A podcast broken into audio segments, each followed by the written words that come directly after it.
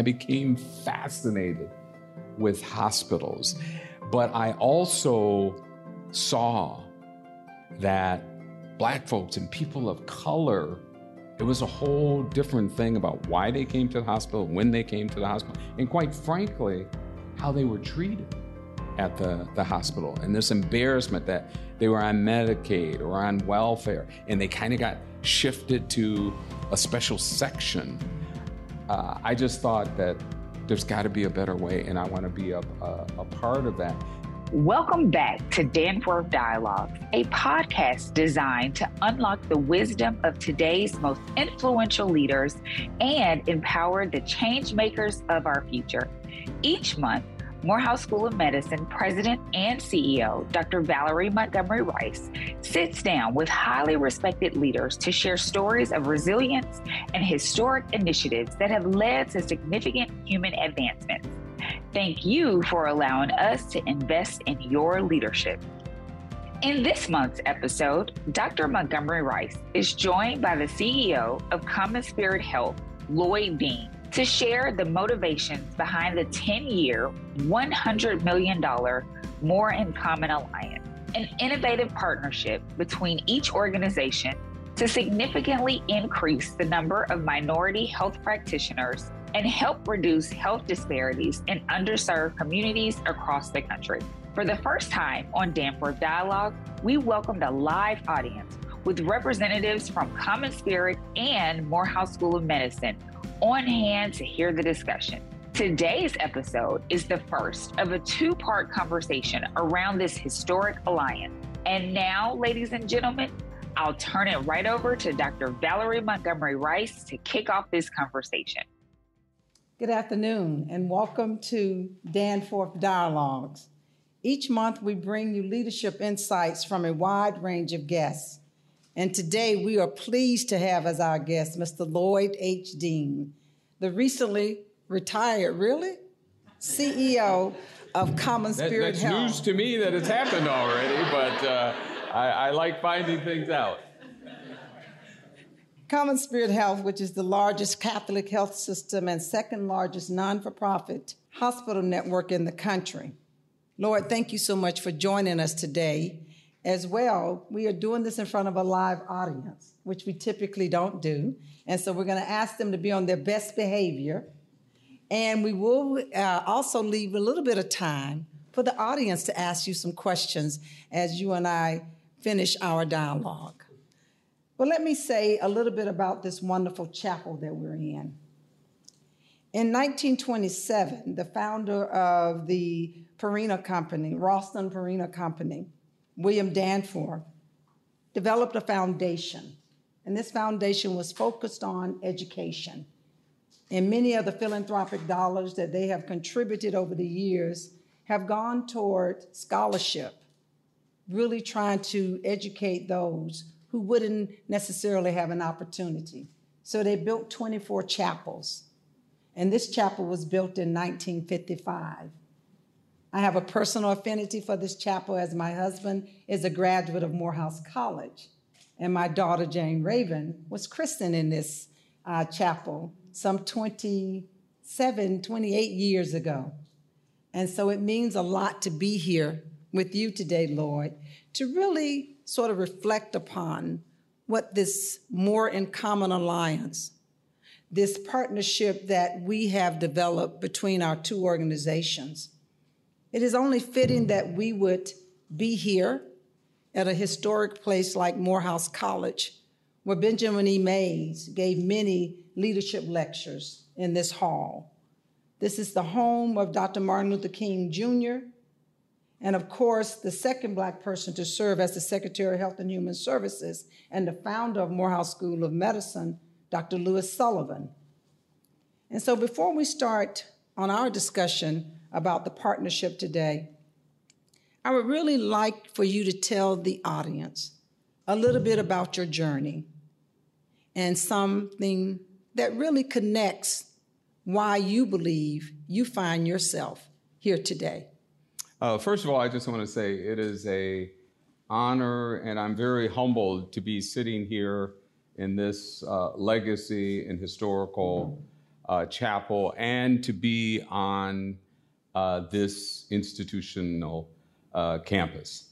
Uh, it's also a pleasure to be here uh, with uh, the legendary Dr. Montgomery Rice, who I've um, grown to um, treasure as not just a colleague, but a friend and someone that is inspirational and has come to this great uh, institution and has already uh, moved it to a new level. Uh, and this institution has historically been known as one of the premier, if not the premier, historical black colleges uh, in this great uh, uh, country. So it's an honor to be here with you and want to thank everyone for joining us. My journey is similar to a lot of folks, I think, that are uh, in this uh, room, and I'll be brief. Uh, you know, I come from a family of uh, nine kids, uh, seven brothers, and two sisters, and I like to tease that my mother got it right at the end with the two sisters. and one of my sisters is here today. we are all a product of what many who have attended and will attend uh, this great institution. If you go back into their uh, history, of my parents, when my dad, when he got out of service, my mother was from the South, and like many African Americans, moved north uh, because there was opportunity.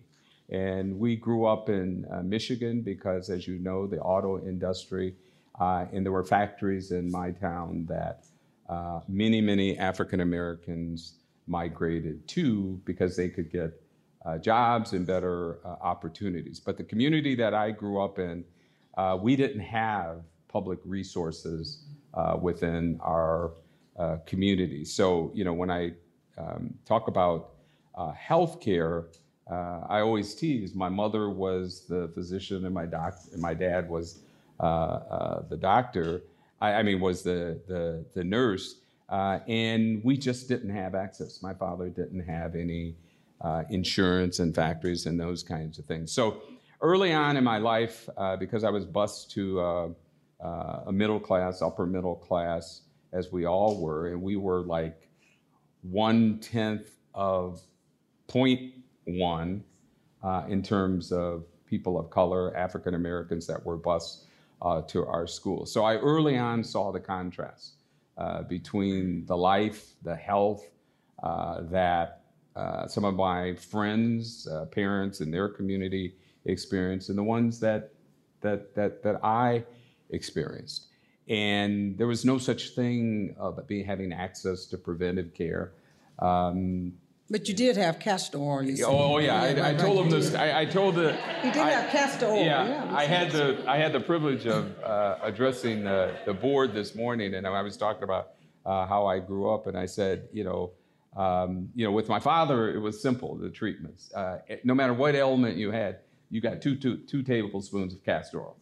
Uh, and for those of you that don't know what castor oil is, you take a tablespoon, uh, you'll get the same now, effect. We're not recommending yeah. that to the audience, yeah, yeah. so let's but, be very but you'll, clear. you'll get the effect of two, um, uh, of two, and um, you know. But the you know, on a serious note, uh, it was clear that there was something happening to people in my community that wasn't happening to the community that I was uh, bused at and things that we talk about now, like life expectancy and those kinds of things. But when you're growing up, you know there's a difference, but you don't know what to do uh, about it. And we didn't know about health inequities. We didn't know about health disparities. But one thing I did know was that we didn't have the same kind of access uh, that others. And whether we admit it or not, and I know you know this, Dr. Rice, we are a product of the environment and of our journey uh, of, of, of, life. So, somewhere in uh, my uh, commitment, dedication, and my parents' uh, vision about the importance of faith, the importance of church, we grew up uh, in uh, a church environment. And even though we didn't have much, we never let that, and my parents never let that right, be right. a deterrent to that, you know, we, we had to do good in school. Um, we had to be respectful and we had to have uh, faith as a part of our life. So, how does that get to the bottom line of your question? Uh, I am a product of my uh, in, in environment, and I when I went off to college, uh, I think I was the first one from my community to go to a four-year college. Um, I've talked about the environment and being on welfare on and off when the factories uh, shut down and stuff. But my mother gave me fifty dollars. Fifty dollars. I'll never remember. Always never forget her reaching and where she hid her money. Mm-hmm. Um, and there's special places, yeah. A special place tied up in a special rag, uh, uh, and, it, and, it's a true story. Mm-hmm. And um, she said, I said, you know, thank you, and I knew what fifty dollars meant with uh, to her, uh, and I said, I don't know exactly what's going to happen with my rest, the rest of my life, but I promise you, I'm going to try to do something good. And I'm going to try to do something that will make it easier for my brothers and sisters and something, do something good. And she just said, just do good. Just do uh, good. So I never ever lost sight of that. For her to give me that $50, it was like her giving me 5 million because we just didn't have that kind of money. So one so I've always thought about what could I do to have impact? And what did I remember about my life that I didn't like? And one was uh, access to health care, and the other one was that I never had a teacher of color. And but when I got into sports, I would go to others environments and they had teachers of color. I never ever ever had an, a black teacher or an African American uh, teacher. I saw one the Brightwells when I was basically graduating from high school. So, with that, and this is, and then I'll end. In my whole career, I've had two disciplines or passions or calling. One was education. When I got graduated from undergrad, I started uh, teaching school. What do you think manifested that? I never had a black teacher. And I go, why? Why? Why? Why? I could be a good teacher, I think. The second thing was I watched what my mother went through, I watched what my community went through, and I was always embarrassed that other kids would get out of school, get a pass to go to the dentist. Uh, in my family, my father was the dentist. Uh, he would give you this little piece of rag soaked in whiskey and have you bite down on it and himself pull your teeth, your tooth. Uh, oh, you, that I guarantee you, would never forget.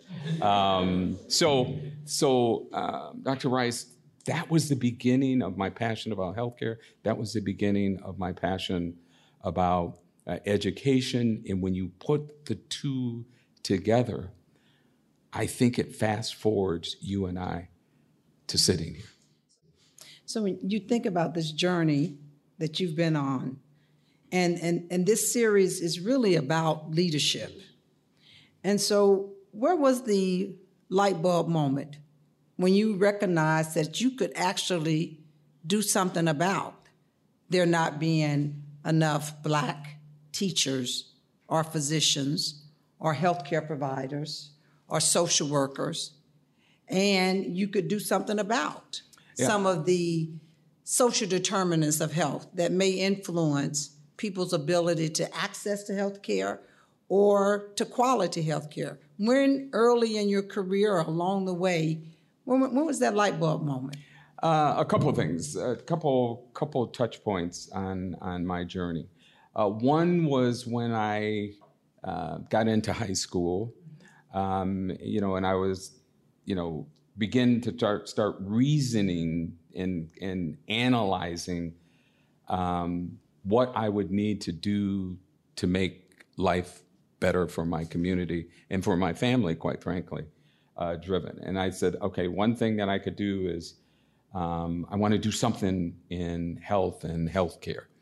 Um, on the education front, I mentioned um, I didn't have a teacher of color, and I go, I don't want, you know, why? You know, why? Why? So that drove me. But then when I was in college and after I did that, I was uh, uh, president of the student body. Uh, I met a guy that was on the board who was uh, became the chairman and president of the Upjohn Pharmaceutical Company, which is now a great part of Pfizer.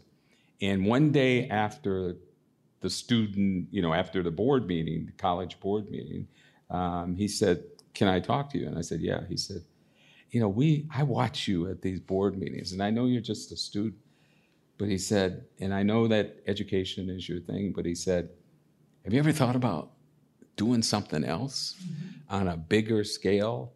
And actually at first I got offended because I go, you know, I'm a teacher. I, am already a, a big deal. Scale, from my community, I'm a pretty big deal right now. What do you mean uh, on a bigger scale? He said, no, I think you have leadership talent. Um, I think you have this uh, understanding about, you know, and you seem to have this calling and this passion about helping other people and trying to, whether it's on this campus, do things better or different. And people listen to you. And he said, I see that. Even, you know, you're the student representative to the board, and we listen at you as much as and want your opinion as much as we do other board members. And something clicked in my mind. I go, wow, I might be able to, that stuff that I dreamed about. Uh, because growing up, um, I didn't have community mentors. Uh, the greatest mentor I had was my my pastor, and the other mentor in my life was my mother. So it just kind of clicked that this guy thinks that I have something and can do more. And I used to stay up, sit upstairs dreaming because I, I couldn't buy the stuff that I wanted or help my family get to the life. So I would dream, but I would dream of me doing something that had greater impact than for myself and for my family. And that, uh, Dr. Rice, is what, what drove me to this. Now, specifically to healthcare, after going through all the training at the Upjohn Company and that kind of stuff, and and part of it was visiting hospitals mm-hmm. and so what was that position? What, what was your first position? well my first position was an assistant manager trainee in a pharmaceutical company in a pharmaceutical train and part of what that was was learning how the doctors in this room would know detail. Go call on physicians and go call on uh, groups of physicians to try to sell them product uh, for the from the upjohn uh, company. But one of the things that i was blessed to to be able to do was to visit a lot of hospitals. I became fascinated with hospitals. But I also saw that uh, black folks and people of color, uh, it was a whole different thing about why they came to the hospital, when they came to the hospital, and quite frankly, how they were treated at the, the hospital. And this embarrassment that they were on Medicaid or on welfare, and they kind of got shifted to a special section um, and uh, I just thought that there's got to be a better way, and I want to be a, a, a, part of that. So that was where I really got the passion. That was where I really started. And I became, you'll love this. Um, I became, I moved from an assistant regional manager to a regional manager, and my boss became, I became his boss, which was a interesting thing because I outperformed him. Then I moved to uh, being like a, a, regional for a region of the United States, and then I became um, uh, an EVP of all of the U.S. and then all of North America. So they were seeing leadership traits with you, and, and so let's talk about some of those characteristics or those traits that you think that that up, Upjohn uh, executive or whoever was sitting in the boardroom saw in you as a student leader, and then as you were going up the ranks. What do you? What were those characteristics that you think that were being demonstrated that got you to where you could move in the organization? Uh, great question. Um, I would say the following. Number one is that, and this even goes back to my childhood. For every opportunity that I had and everything I was involved in, I tried to be the most prepared. So I did my homework. I did the the the the, the studying. Number two, I was inquisitive. Um, because nobody comes and knocks on your door and said, "Hey, you're going to be a leader. Come on in here into the boardroom." Mm-hmm. If I I would ask people, uh, in other executives. I, am just this little when even when I was an assistant regional manager, could I join that meeting just to go listen, mm-hmm. uh, or can I work on this project? I tried to gather knowledge. Number three is I tried to listen, watch, and learn from those who were in those uh, positions. Number four, I tried to observe how did they get there? What what do they have skills, experiences that I don't have? And and I did see some. Number one, they were articulate, the, the ability to communicate. Number two, everything that they seemed to have been given and, and the opportunities that I was given to work on projects, this issue of accountability, the ability to get things done.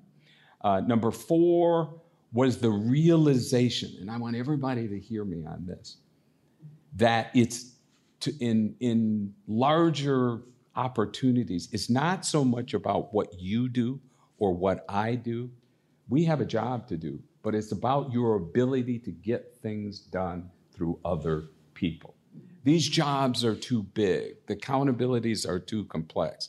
The other thing that I um, that I think you know, in terms of leadership, I've tried to uh, copy, to to learn, and I think it becomes a kind of a part of who you are and your your DNA is how you treat other people, and that to realize that you're only one spoke on the wheel, and that if you if you understand aerodynamics, if one spoke is weaker than one spoke, the wheel will wobble and collapse. If one is stronger or built out of line with the others, uh, it, the wheel will not turn. And the other thing that I've learned is the inversion of what we think of the leadership hierarchy. The most important person in CommonSpirit Health is not Lloyd Dean because he sits in the CEO role. It's the individual on the front line who bring health and healthcare alive. That's who's and in, didn't in we learn that in this last this, two years? Yes. That it was those people on the front line. It was those people who would continue to deliver our groceries, pick up our trash, take care of our kids. Didn't we learn the importance of those people on the front line? And one of the greatest lessons that I've um, learned, and uh, I think uh, I hope that others can align themselves uh, with, is that in business, in leadership, the more successful the people around you and that work with you are, the more successful you will be. But if you think it's about you, it's going to be a short uh, uh, career.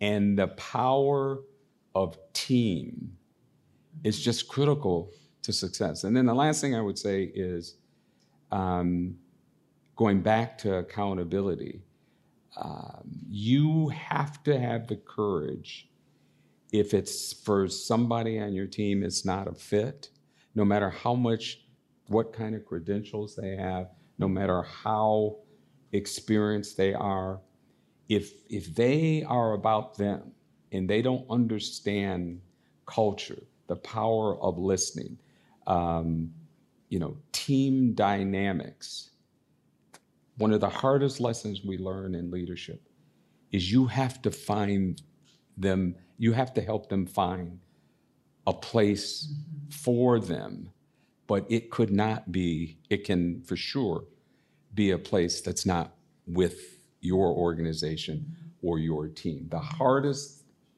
part about being a leader, and you know this, is when you have to tell someone uh, good intentions, but wrong opportunity in wrong location. And that was hard for me to learn because I, lo- I love people and I'm give people the last um, uh, chance, but you have to put, and, and I, I, I watch you. Um, everything that you do, you put the Morehouse School of Medicine and its objectives at the forefront of that. And every and you measure every decision, you measure every executive in what they do and how they do it in their accomplishment toward the objectives of the Morehouse School of Medicine. You've been a good uh, mentor for me on that. That, ladies and gentlemen, is the essence of leadership. And- And Lloyd, I think, thank you for that. And I, I think you and I both would agree that um, either one of our successes or any success is really made possible by the efforts of others. It is really uh, true that none of us get to where we are going solely on our own. It takes a lot of people connecting the dots for you, filling in the gap. And so, you know, I know you and I are faced with the complexity of healthcare. And I would like to ask you how do you pull out the best in others when we know that not only our individual success depends on that, but the success of the organization depends on it? How do we as leaders pull out that best in others? Yeah, and I would say the the table stakes or the launching pad has to be that people have to have the experiences, the training, uh, and the desires and the skills to do their job. But that's that's the that's just the table stakes. That's to just they're in the job. And I think as a leader, as a CEO, as a president, but as any uh, leadership role, now the next part is to number one, help them understand what it is that we organizationally or ministerially are trying to accomplish. Number two, to make sure that they have the values um, and understand the vision, but seeing that. Number three, as a leader, part of your job is to make sure they have the resources, to do Resources, their job. Um, and then the measurements. What are the measurements of success? Because if you just tell people to go out and do good, uh, they'll they'll do all kinds of stuff, and it might not be good. Uh, May not be good for you. For good, right? Good for the organization, or good uh, for for us as leadership. So I think you have to be clear about what it is that we're trying to accomplish. But then to the individual, I mean, I even ask people in different ways. Okay, you- you're trained, you got all these degrees, you, you've been in all of these jobs. What do you think you can help accomplish here? And what do you bring to the table? And what do you see? Now, you know, I know what your job description says, but what is motivating you and driving you? And how are you going to help lead the Morehouse School of Medicine, CommonSpirit Health better because you're in that seat? Because if people can't articulate that, then I have to start wondering should they be in that seat? Because I want people that are willing to commit themselves wholeheartedly uh, to that. And then the last thing, I, and this goes back to your question about good leadership. Leaders have to learn when to be quiet and to get out of the way. And I use the, the example of, only because the Kentucky Derby was recently, uh, about the difference between uh, horses. Uh, thoroughbred racehorses, they're trained. If you train them right, they will run until they collapse. That's just the way they're trained. There are other horses that, and you know them, they're trained to run, run like a one uh, circumference of the land. They go, they they run, they get, they train them to go 110 uh, feet, and, and and it's a different kind of a sequence training. They will do that no matter what you do. They're not going to run any more than that. And I think about leadership like that. I want racehorses, but I want racehorses that can can run like a, the horses on a wagon team. Mm-hmm. You know, that takes yeah coordination, coordination, integration, trust. and trust. Uh, and that to me is a part of leadership. And then my last example, uh, the people here on my team will say, "Yeah, we've heard that one." Um, is about if you understand. If any of you ever watch sled racing, um, you know there's you know you know how the dogs are.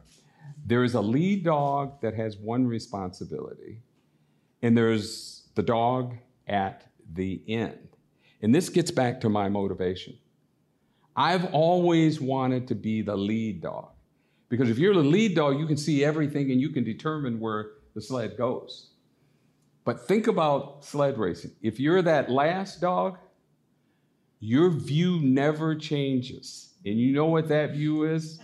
You're looking at the, the dogs in front of you, shall we say, backside. Mm-hmm, mm-hmm. I don't want to be looking at the backside. Mm-hmm. I want to see and to help navigate where the sled should go. And I do apply that to leadership because I think great leaders or most leaders understand it's an honor and a gift to be a leader but you but it's also a lot of responsibility because you have to decide where that sled's going to go Thank you for listening to another presentation of Danforth Dialogues with Morehouse School of Medicine President and CEO Dr. Valerie Montgomery Rice. Today's discussion was the first of a two part conversation with Lloyd Dean, the CEO of CommonSpirit, around the More in Common alliance between the two organizations. Stay tuned for next month's episode to hear the final part of this historic conversation.